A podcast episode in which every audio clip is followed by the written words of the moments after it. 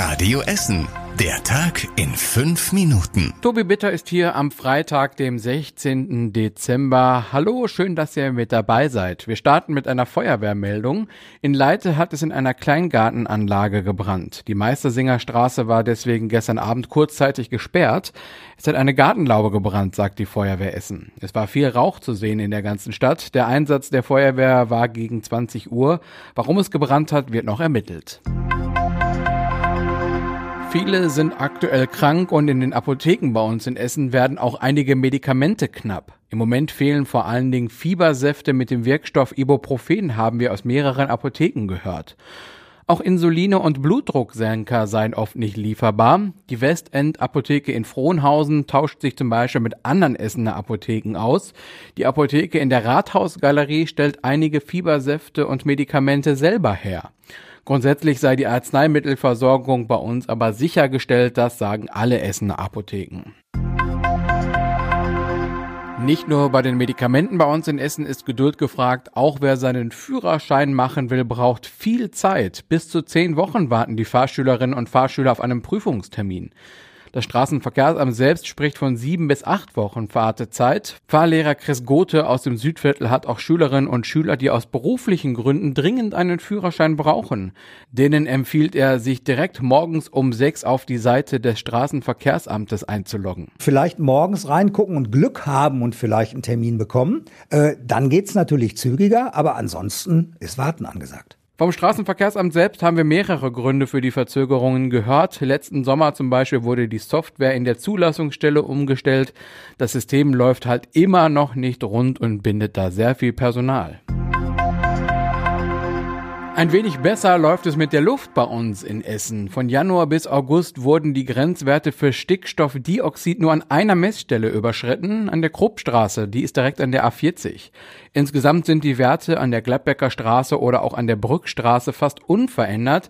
Sie liegen inzwischen allerdings unter dem EU-Grenzwert. Das könnte sich in Zukunft aber wieder ändern, denn die EU will die Grenzwerte für Schadstoffe in der Luft deutlich absenken. Sie wollen sie sogar teilweise halbieren. Dann würden hier in Essen die Grenzwerte nirgendwo mehr eingehalten und das könnte neue Fahrverbote auf den Tisch bringen. Im Grugerpark soll das alte Spielhaus komplett renoviert und umgebaut werden. In Zukunft soll sich alles um das Thema Natur drehen. Es wird zum Beispiel viel mit Holz gemacht. Kinder können auf Baumstämmen klettern, rutschen, führen direkt in Matschpfützen und Waldseen, die aus entsprechend gestalteten Teppichen gemacht werden.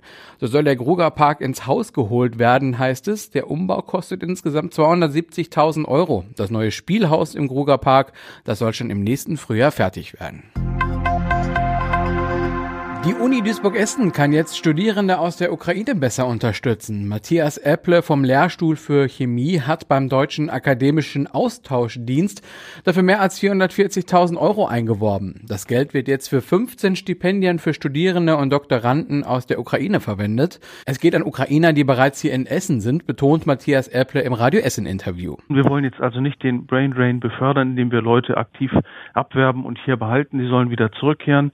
Also die Intention ist ganz ganz klar, dass die Rückkehr nach Kriegsende unterstützt wird. Dafür gibt es übrigens auch Geld für Reiserückkehrstipendien. Erst einmal sollen die Studierenden aber an der Uni Duisburg-Essen die Möglichkeit bekommen, ihr Studium oder ihre Promotion zu beenden. Die Stipendien werden dann ab Januar ausgezahlt und sind noch nicht alle vergeben.